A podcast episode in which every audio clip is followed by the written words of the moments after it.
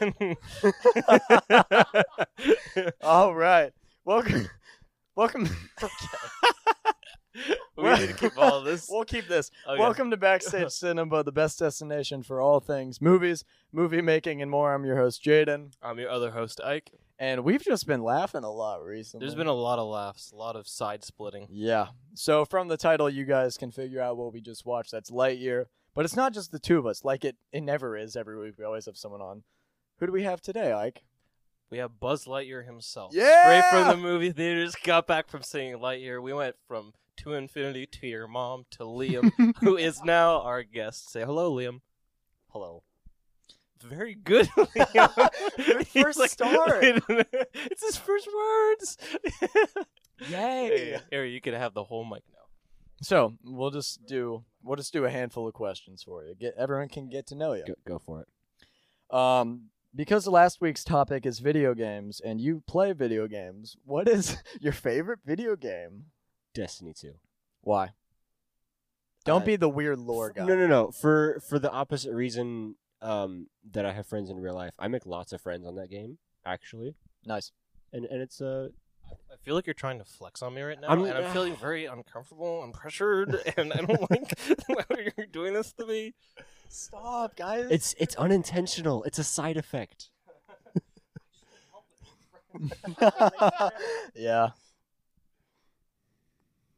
Sorry, we're all drinking water and stuff. Guys, so we got out of Lightyear like an hour ago, but we're kind of just not all the way Oh, here. No, it's been longer than that. Yeah, but I haven't been here in about an hour. That's a fair like point. my mind is elsewhere. Anyway, though, so yeah, obvious other questions we could ask you about the Batman, but at this point we're over it. I thought there's So- so wars anyways. It's true. What exactly are you doing with your life when it comes to movies? Because you're kind of, sort of, possibly. Lots of catch up. I have like 40 movies on the list right now to watch, and I'm very, very slowly getting through them. And then you know theater releases stuff like you guys watch. Hmm. Ketchup's like my second favorite condiment. Just side. I, I don't want to get into the ketchup debate right now. Oh, you It's- don't? Do you? I've I've I've been in a lot of ketchup debates recently. and I- Really? it's a very odd topic, but huh?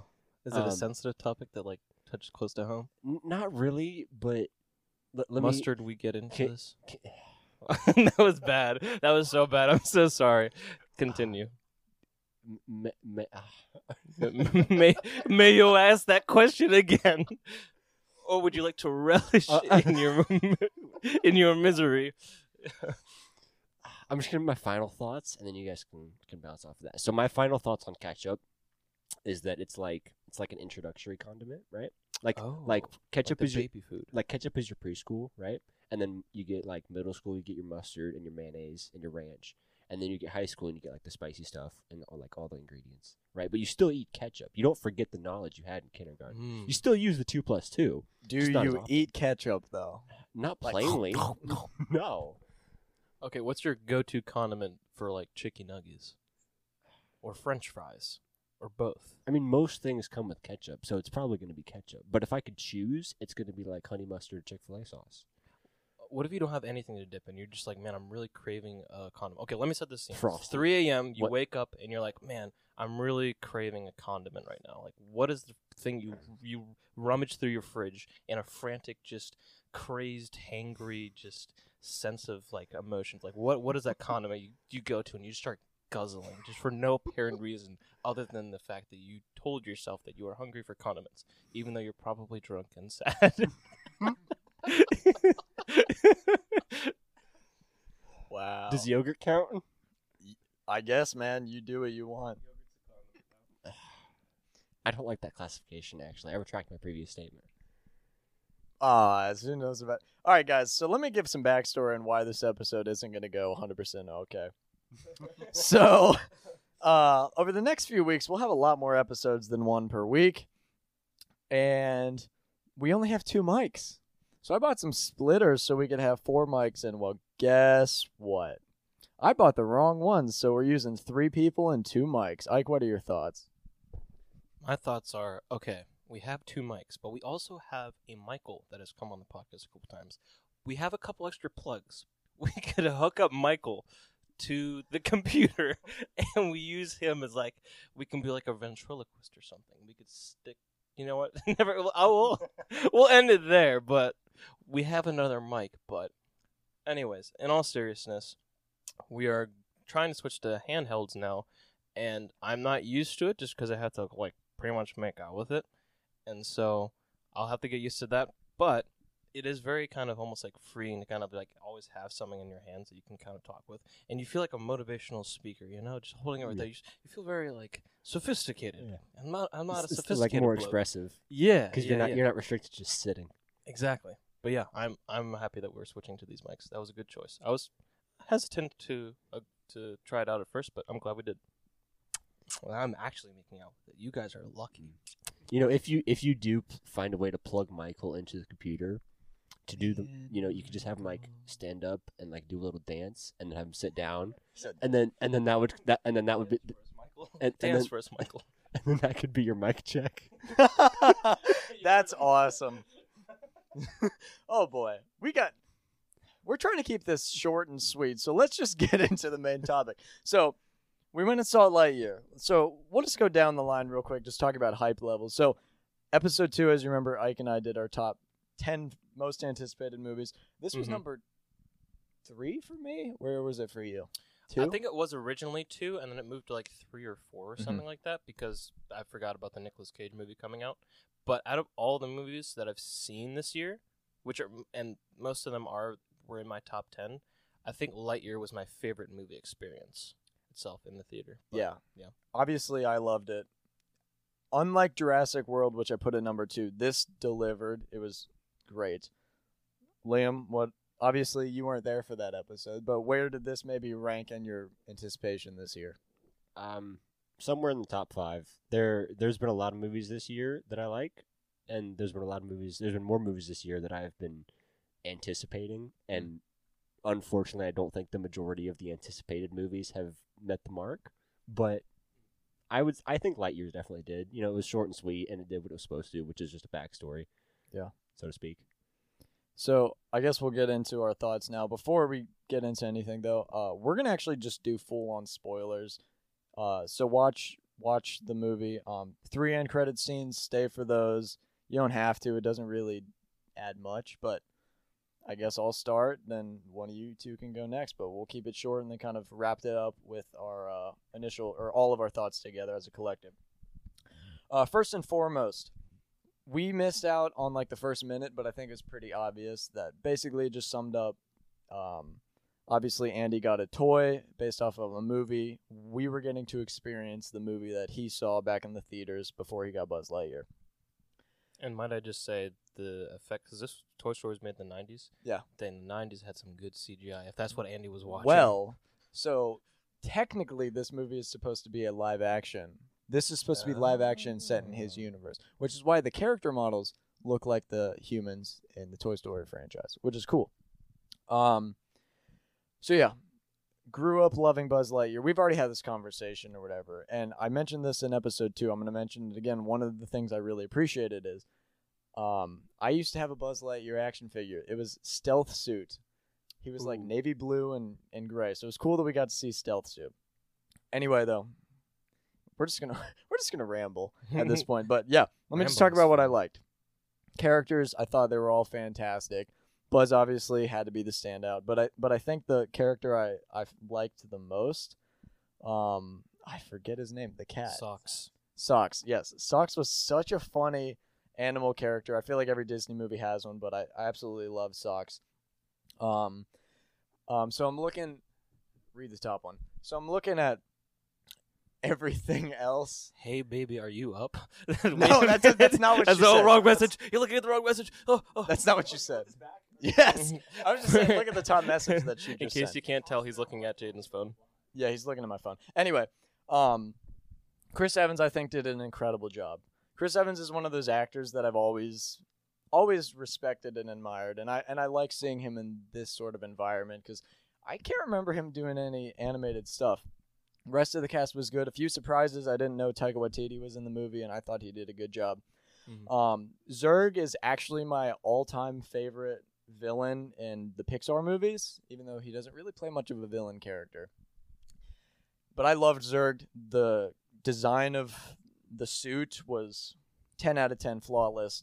Mm. The, the design of all the suits were absolutely flawless. Like I said, visually, this looked insane. It looked realistic Mm-hmm. other than the character designs, but obviously that's just kind of how it is when it comes to Pixar.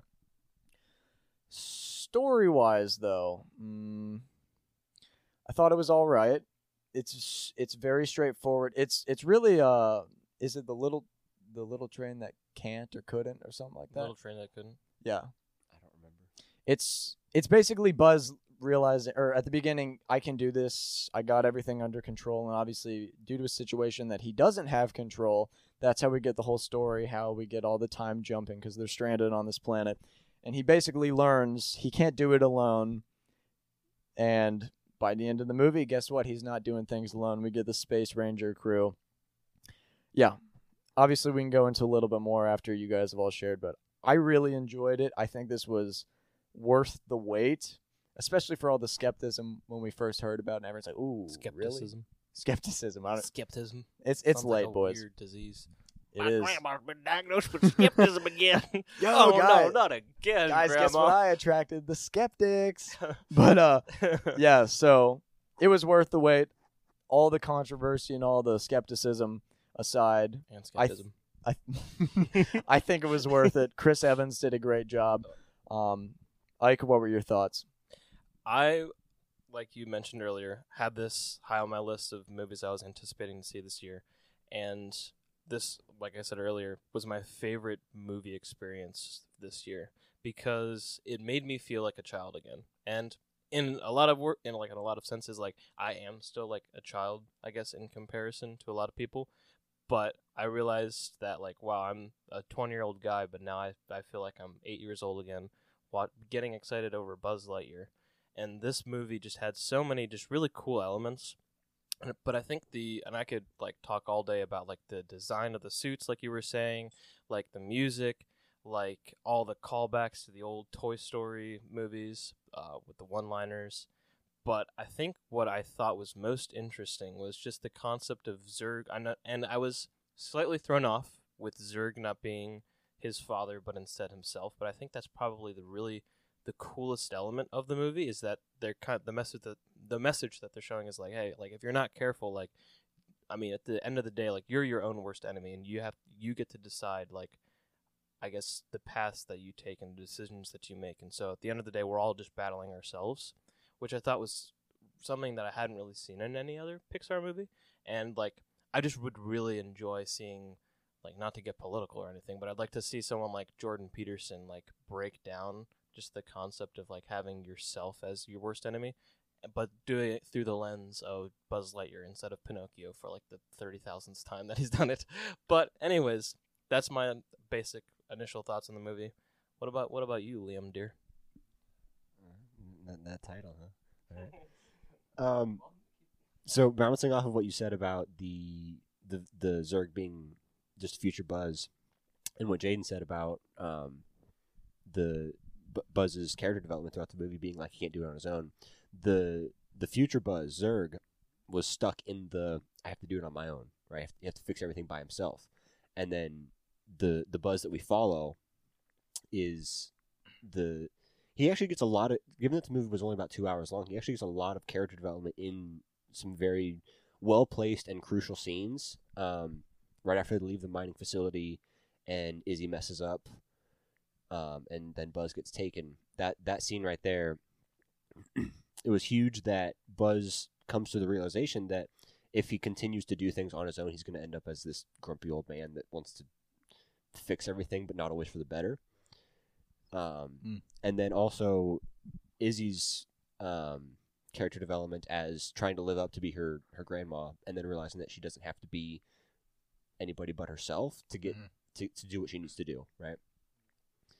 Uh, the rest of the cast was pretty good. Um, I I did really like. I forget what their names were. I think one of them was Steel, but the the two side characters, one played by Taika Waititi. Um, it's kind of like the comedic duo. You you expect a lot of the jokes to come from the main characters. Obviously, Socks is most of the comedy just from the sound effects and the visuals, but the that dynamic duo with the the two side characters. Every time you see them on screen, it doesn't feel like it's wasted opportunity. Like you you you see good scenes from them, even though they're not forefront characters. Um, and I could go on about the characters, but I'll refrain from that for now. Um, I'm huge into visuals. I loved the visuals in this movie. Every time, it's fun. Jade and I, every time a, a shot comes on in a movie, we always like, Remember Dune experience? dude. mm. It's yeah, it's Little girls, fantastic. man. That's how we were. Yeah. Um, but the the the visuals, the animation. I I did a couple animation courses um, recently, and seeing how smooth and flawless the animation, especially uh, compared to previous Pixar projects, especially the old, the like the first Toy Story, um, seeing the difference in like animation quality, texture quality, model quality, it's all so much better, and it, it's really cool that they're still respecting the source material as far as the basic designs go, but they're just upgrading everything. And then Mm. to nerd out for a little bit, um, the mechanics of the ships, the suits, the everything.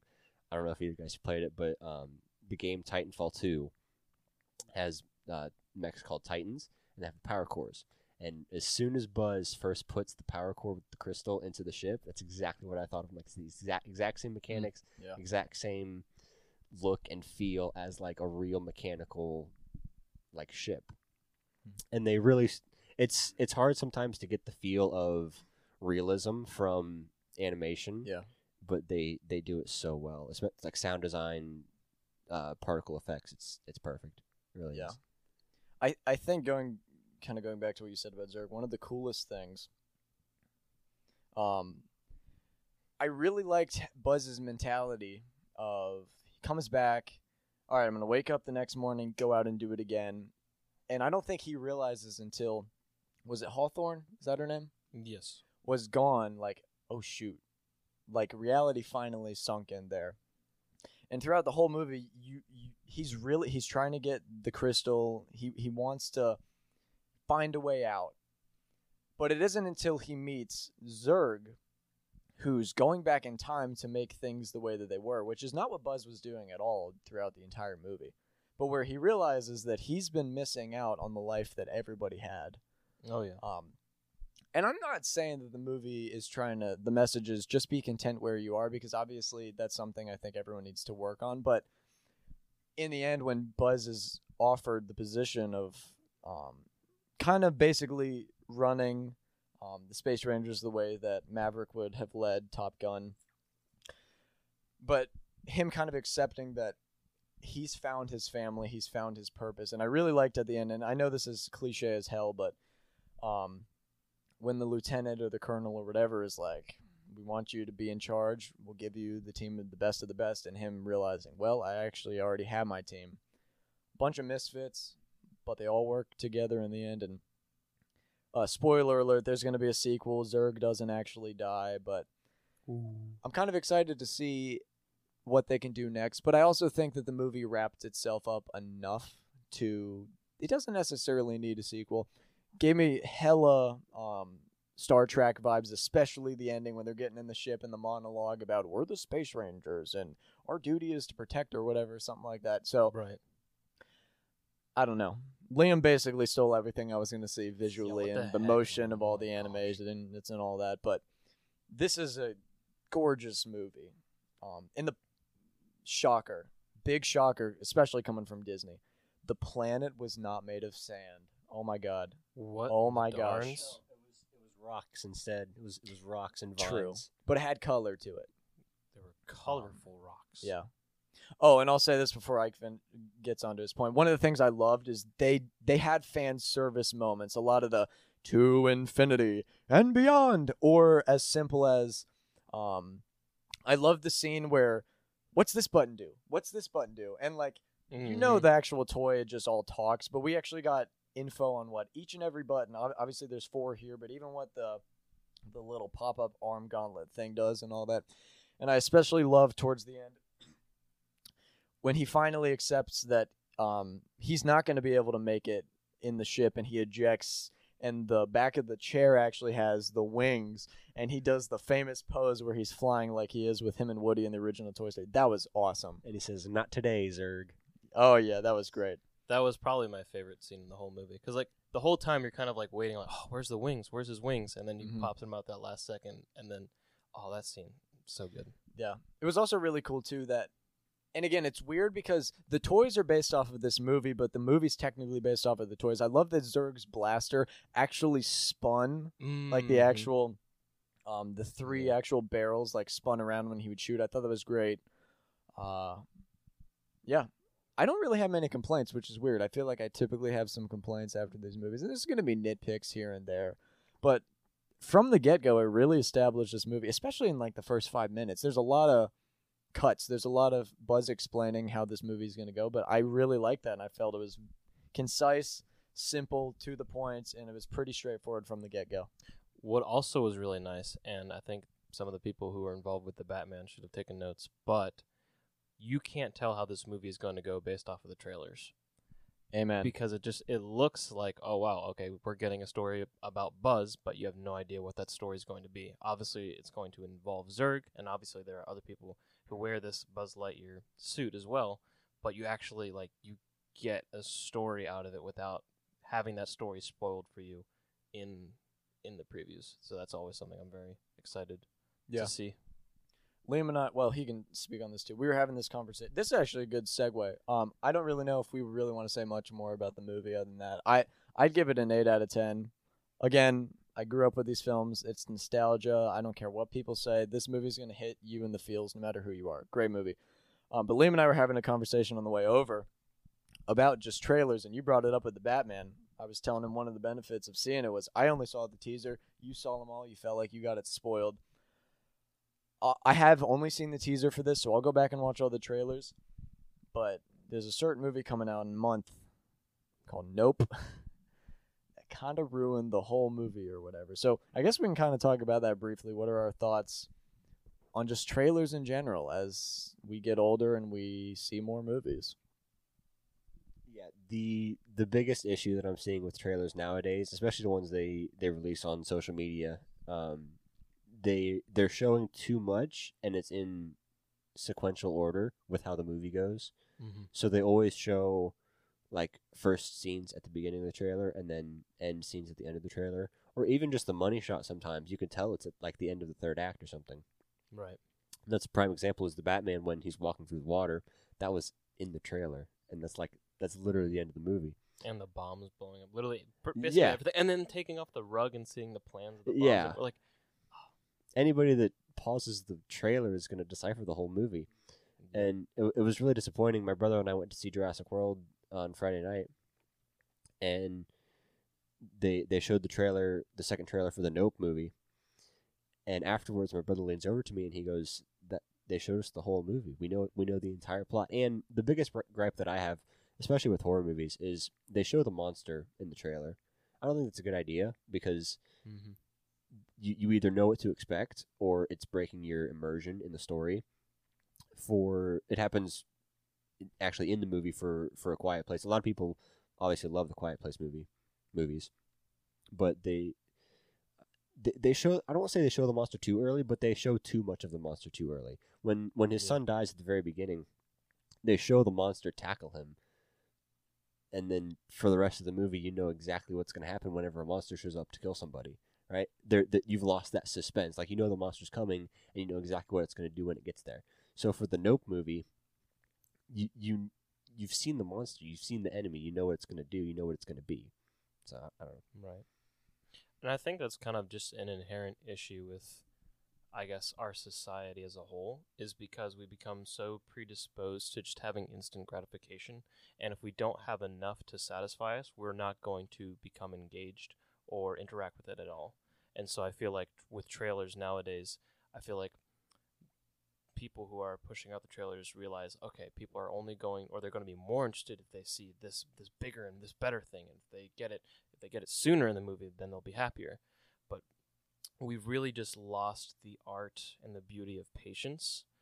And I guess just because of how predisposed we are, like with with convenience as a whole, like whether it's our with our with our phones or whether it's with our with fast food. It's because like everything nowadays just seems to come to us like so quickly and like the bigger and flashier and quicker it is, the the more people will be drawn to it initially, but you immediately lose that right after it happens. Like you're no longer satisfied. Whereas when you work towards something, when you are taught like patiently and uh, you're given enough to still like be interested in something. Like I'm trying to think of a good movie trailer that kind of, I guess, follows that. Maybe you could go with Lightyear. I guess, like for for instance, like you're given enough of a story in the trailer to become interested in the movie, even though you don't really know what the story is going to be. It gets you into the theater because it's a character that we know, but we want to see more of.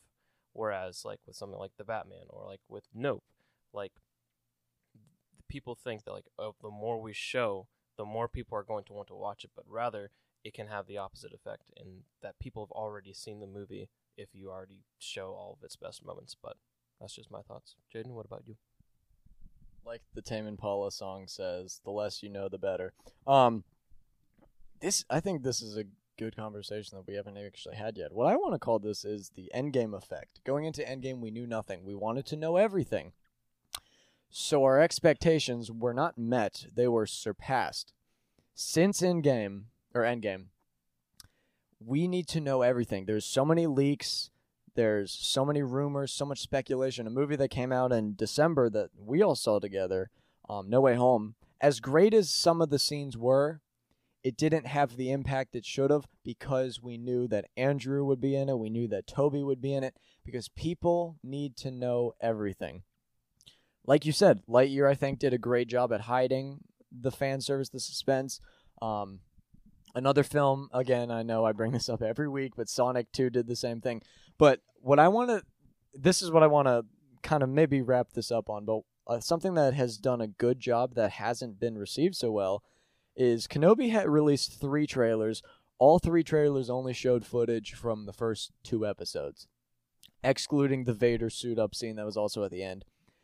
But last week, episode four came out, and people kind of lost it because there were no cameos, and it was just a a relatively simple episode.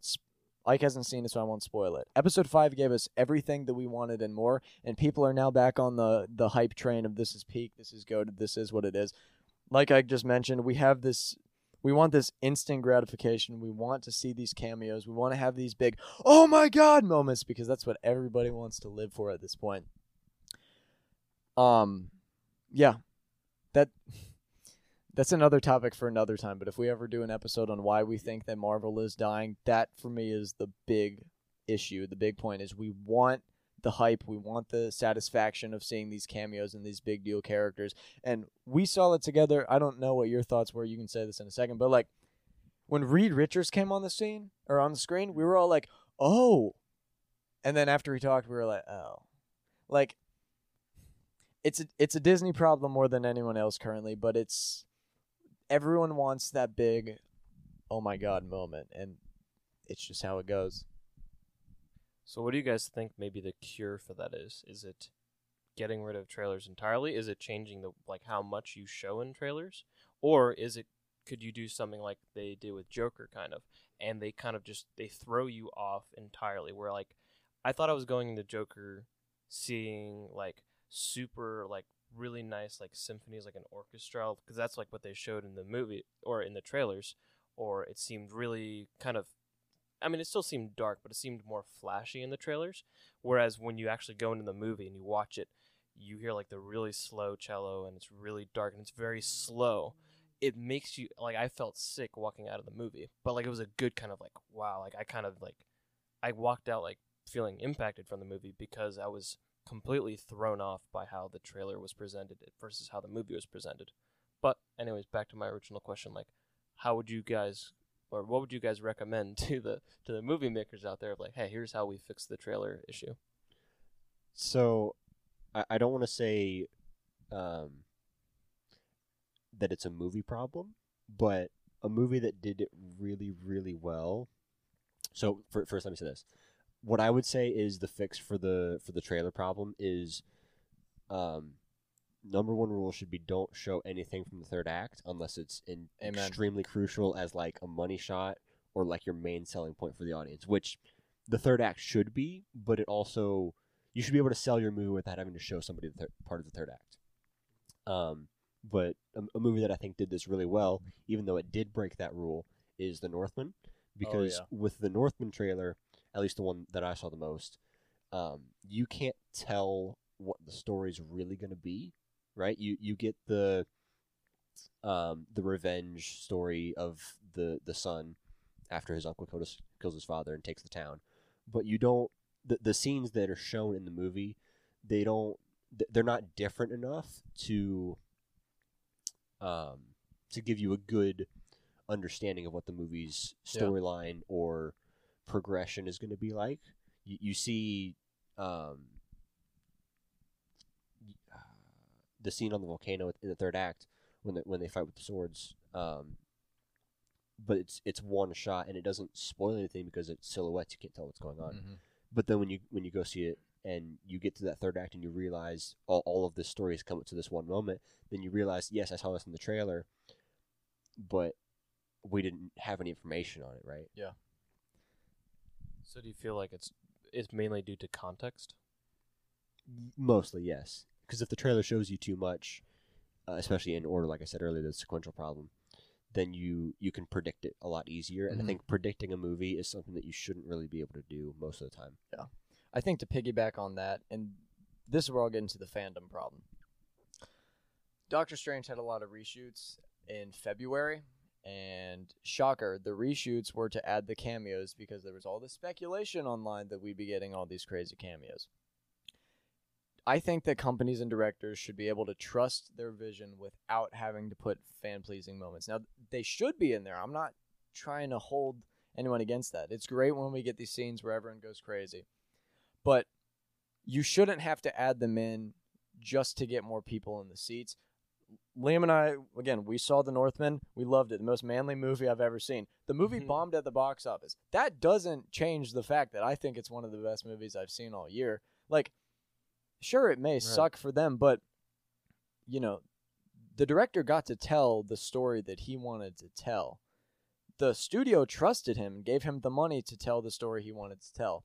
Did it make the money it needed to to maybe get not a sequel, obviously, but like to get other movies with that budget? No. But at the same time, it's a you live and you learn moment, and I truly expect over time this to become, you know, one of those fan favorites that people will discover along the way. But here's the biggest problem, and I think it comes to us as the fans. Going back to last week, a lot of people were getting backlash online for, well, I really wanted all these flashbacks in Kenobi. I wanted to see Anakin Mm. and all this. We as fans put these expectations on shows and movies, and when it doesn't meet it, we get disappointed, even though the original vision had nothing to do with what we wanted. Now, if you've seen episode five, then you may know some stuff happens. But I think that we're so focused on knowing every single detail before the thing comes out that when it doesn't go the way we want, we just automatically think the thing sucks or that it's not as good as it could have been. When directors aren't making movies that we want that well, they are, but you know, they're not taking every idea. Rise of Skywalker was a movie that took everybody's idea and just felt like a hot mess because it did everything that we wanted it to do, but it wasn't coherent, wasn't consistent type of thing. Mm-hmm. So I think it's a it's a you live and you learn with both. The directors, the studios need to learn how to do correct fan service, not put everything to make us pleased, and us as fans lowering our expectations almost on everything entirely. Because again, after Endgame, all of our expectations were sky high for everything. And we then get disappointed in movies and shows that don't go the way we wanted, when realistically, sometimes our expectations are a bit too much. Mm-hmm. When you when fans set their expectations like that, that when they when they predict something that it doesn't end up happening, they see it as a a studio problem, like a, a problem Mhm. that happens, or, or like it's the it's the pr- production qualities uh, lacking because it doesn't meet their expectations. Right. When their expectations are either completely absurd or just not in the direction that the the director wanted to go in. You know, it's it's not it's not a problem with the director if the movie doesn't meet your standards. You you Mhm. just need to. I don't want to like berate the fans and say lower your expectations because you need to, but at the same time, Eh, not every movie is going to be Endgame. You know, so just manage your expectations. You know? Oh, definitely. This then begs the question, though. Now, it is very clear that we, I guess, we could all agree that like we are very privileged, spoiled people in that sense, just because we we have the honor to live in America per se, and like it's the land of freedom and opportunity, and we have everything like at our doorstep. We're very everything's very convenient for us. But thinking about film as an art form, you don't go to a art gala and you look at a piece uh, painted by Monet and say, "Well, this is what Monet Monet was like," or maybe back in the day, people weren't like they weren't going and seeing his works and like, oh, "I was expecting so much more out of Monet." It's like, no, it's this is him just showing you what his mind, what his vision is like on a canvas. He wasn't doing it necessarily for anybody. Like he he he would have appreciated that people appreciate it, but at the end of the day, this was his artwork that he did because he enjoyed it. Similarly, with music, a lot of people, whether they were dedicating it to a religion or they were dedicating it to a king or a queen back in the day, um, it was mostly for their own, I guess, personal enjoyment. This was their way of expressing art. This is their way of expressing what they enjoy. But with movies, do you guys feel like m- movies are entirely just to please and entertain fans? Because at the end of the day, and I had a long discussion with this uh, with a friend a while ago about like what I guess the purpose of a movie is, and at the end of the day, you could probably boil it down to just like hitting like the cornerstone of like it must entertain people. But um, to make it more succinct, I suppose, are movies just to entertain people, or is it more focused towards peop- just the the artist making his own art, and whether people enjoy it or not, it doesn't matter as long as the artist makes his own art and he is satisfied with it. Is it considered a success? So I, I want to jump back on your topic of like actual paintings and, and stuff like that. Um, when when Michelangelo was told to paint the ceiling of the Sistine Chapel, he was given very I don't want to say loose guidelines, but he obviously took some creative freedom, to, to say Yeah. the least. And it's one of the most renowned works of art today, like obviously. So, uh, but to, to answer your your current topic, I would say that the main purpose of a movie would be to tell a story because Mm-hmm. originally movies were I don't- I don't want to say originally, but I think the main purpose of a movie is that it's a visual book almost. And when you read a book, you don't really have expectations because you're you're reading a story that was created by a completely different person that has a Yeah. completely different mind than you. So when you're watching a movie, and I think the main problem, well, not problem, but I think the movies that suffer from it the most are franchise movies, such as such as Star Wars and Marvel, because they get so many they, get this huge group of fans and they have all these expectations because they're trying to go off the source material, especially with Marvel because of the comics. But with standalone movies like The Northman or I guess the Batman as well, since it's not constrained to a specific universe, um, the fans set these expectations for for these franchise movies, and when they don't meet them, they feel robbed. But then with these these standalone movies, they they tell a better story because there's less expectations and less demand, but then that means that they're not doing as well in the box office. The Northman, obviously, Mm. prime example, they told a fantastic story, but nobody knows about it. Yeah, so to answer your question, and this is just me maturing, I guess. Movies I would I would agree with the first thing you said, that movies are made for the fans.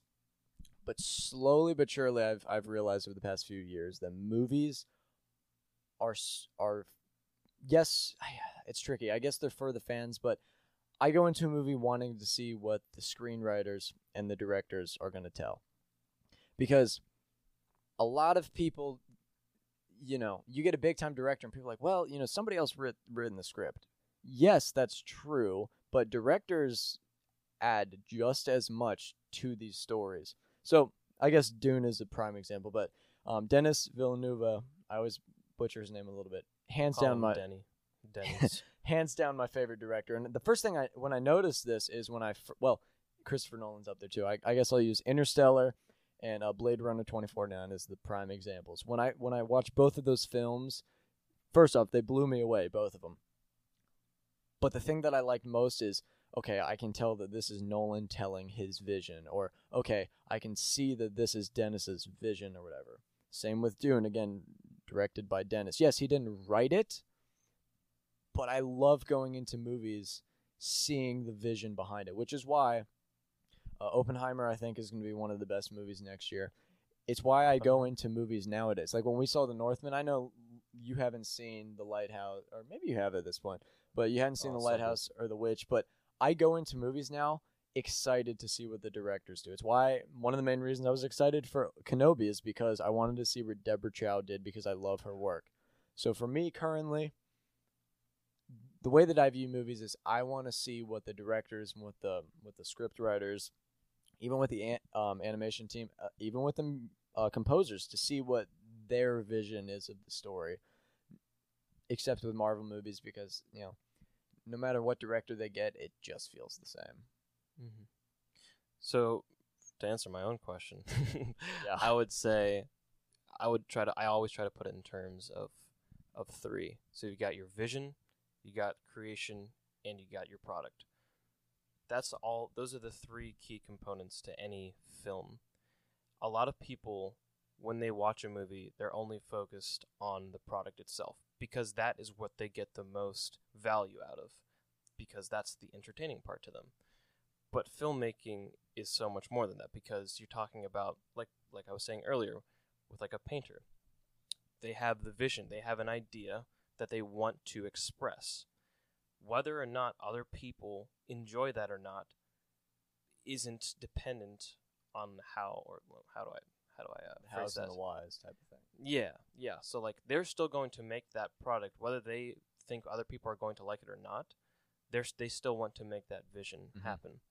Obviously, the more people who like it is the better, obviously, but when it comes to film, you have these directors or you have these production companies or animators or like no matter where you are in the spectrum of filmmaking, like you have this task, you have this vision in mind, and the actual entertainment for them is the actual the process of making what they wanted to make itself. And mm. so when I make movies with my friends, like it's obviously like it's really fun. Like we were talking about the Weedman project earlier, we had a, a premiere and about maybe like forty something people showed up to watch it, and it was very like rewarding to see people enjoy it, even though like I wasn't like the front runner or anything. Like it was like I'm just very privileged to have been a part of it, but it is just it's it's very rewarding to see other people enjoy your work but it was so much more enjoyable for me being one of the creators of a project mm-hmm. like actually making that product itself and so movies i feel like aren't successful just based on like oh a majority of people make like find enjoyment in it Yeah. obviously that's that's a big goal and that's how they make money and that's what in making money is what helps allow you to continue making your vision but at the end of the day the actual making of the film and the production of the vision itself is what I find the most value in. Mhm. I guess to wrap it up, I'll I'll finish this and we can all I guess give our closing remarks or whatever. We've had a lot of discussion on the Batman, and I I know I gave it a ten out of ten or whatever, but I want to say I I've, said before it's not a perfect movie, but one of the reasons I consider this a ten out of ten movie, um, is just watching all the behind the scenes things, regardless of how good or how bad a movie is. Look, Morbius jokes have been made forever. R- look, jokes aside, Morbius is not a good movie. It's the greatest movie of all time. But um, regardless of how bad or poorly made or how garbage a movie is, it's Morbin time, boys and girls. Um, there's people behind it who have a vision, who have a, you know, an idea. So I don't know. I, I just going back to what you said about the I think for me the vision matters and it has to be rewarding to have for these actors, these directors, anybody to have people on the street come up to them, you know, regardless of how critically acclaimed and Oscars or whatever, to appreciate what it is. It's also probably really cool for someone to even just watch a movie and look in the credits and be like, "Hey, there's my name. I did this one specific shot or whatever." So, yes, movies are made for fans, but at the end of the day, I think the vision, the creativity, and the outcome matter the most, as well as everybody working on it. I feel like to me that's that's the coolest thing, but that's those are just my final thoughts or whatever. To close on the actual topic of this, what this episode's supposed to be about, which is Lightyear. Yeah. Um, I I think that the the work that went into Lightyear really reflected in the Mhm. with what the final product ended up being. I feel like whoever wrote the story got what they wanted out of it. I feel Mhm. like whoever was working on the animation and the the modeling would would be happy with their work. I, I feel like a lot of modern movies now they throw so much money at it that it loses its authenticity. I guess Amen, yeah. and it, it's nice to see a movie where you can tell that there was you know um, Care. put Yeah. Into it. care and, and time and effort and love put into this film and i think it, it was really reflected in the like audiences our age and older that grew up on the toy story films because that's the source material you know when buzz Yeah. first showed up in toy story we all obviously wanted to know like what Star Command was, what his actual fictional background was, and now that we're finally getting to see it, we can understand the deeper meanings behind all these stories. It feels like it's it's a much more rewarding experience, and I feel like the the filmmakers also feel like that. Yeah.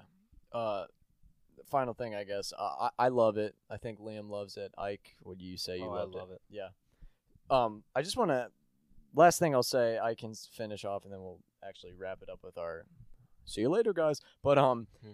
the two movies that really, Lightyear didn't blow my mind, but the one that really blew my mind this year was Top Gun Maverick because so much care went into this and Lightyear.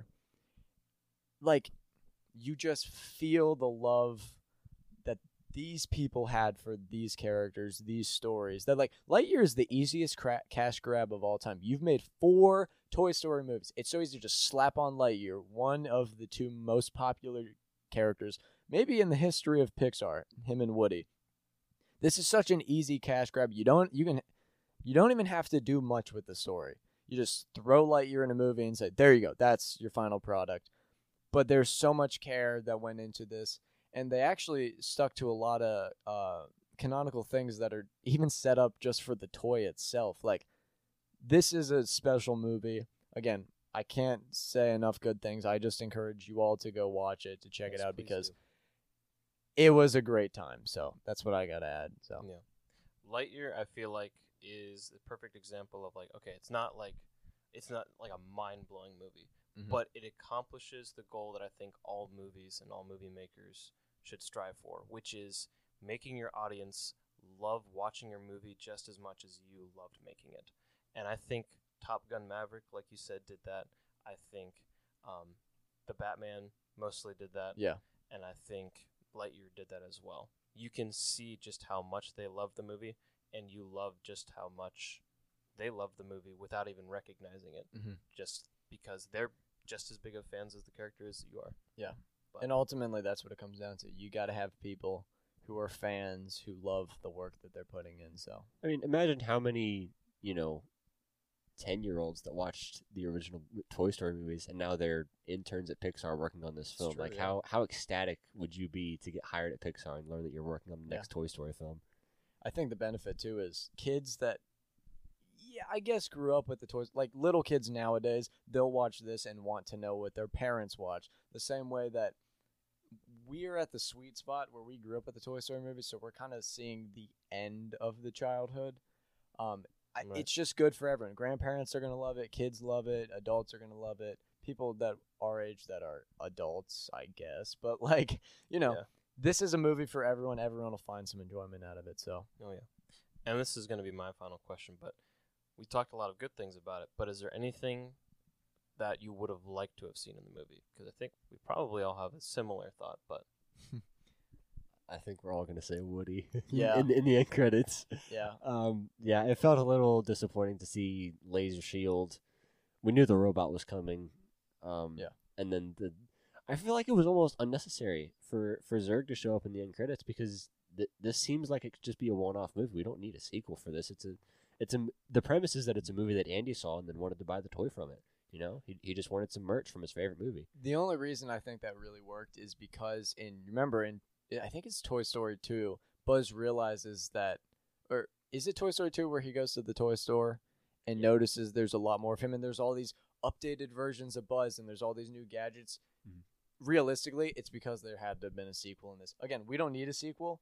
Um but Zurg is like the villain. So yeah, I do agree with the Woody thing, though. I think that's what we're all gonna say. Is it would have been really nice to see an end credit scene for maybe a Woody thing. Here's what: I, if they did a Woody film, I'd love to see it in black and white because remember, by the time he has them, Ooh, Woody technically was a toy that his parents had. a which is black and why- white Pixar movie. Yeah. In the second movie, when we see Jessie and the whole rest of the gang, they're all in these vintage boxes with a vintage cartoon. Or- Do they they show some footage from what would have been the Woody Yeah. TV show in, in Toy Story 2? Is it in Yep. black and white? yeah, Oh my gosh. Yeah. because it was from I know, the I- I- 40s. I, or know I said like this in a th- in the theater, but just imagine like a black and white classic western, but with animated characters. That'd be perfect. They could call it Woody's Roundup. Yeah, Just exactly. straight up, just be Woody's Roundup. And I asked you in the theater, like, wait, who would the villain be? It'd be, it'd be Like, Stinky s- Pete. Stinky Pete Stinky Pete was like such a with a- great villain with a pickaxe. I want them, I want to see them make like a really gruesome, like Pixar. Like I, they DreamWorks Yeah. has done it with Yeah. like with Gladiator, but like yeah, Logan style, where like you have Stinky Pete just like taking a pickaxe and just being like, every time Woody doesn't come to the saloon, I'm gonna kill this animal, and he just like gets his pickaxe, just like, just absolutely annihilates their skull, Y- or not. you or know it what could they just be could a do? wholesome movie like Lightyear. I'm fine either way. what what they could do actually. So Stinky Pete's demise, quote, quotes demise, in uh, in Toy Story Two is that he gets, he gets sent away with uh, with the Barbie dolls, right? True, yeah. So if they did a Woody movie, they could literally just have his demise, quote unquote, be just he just gets stuck with some hose. yeah, that's right. Yeah, something like that.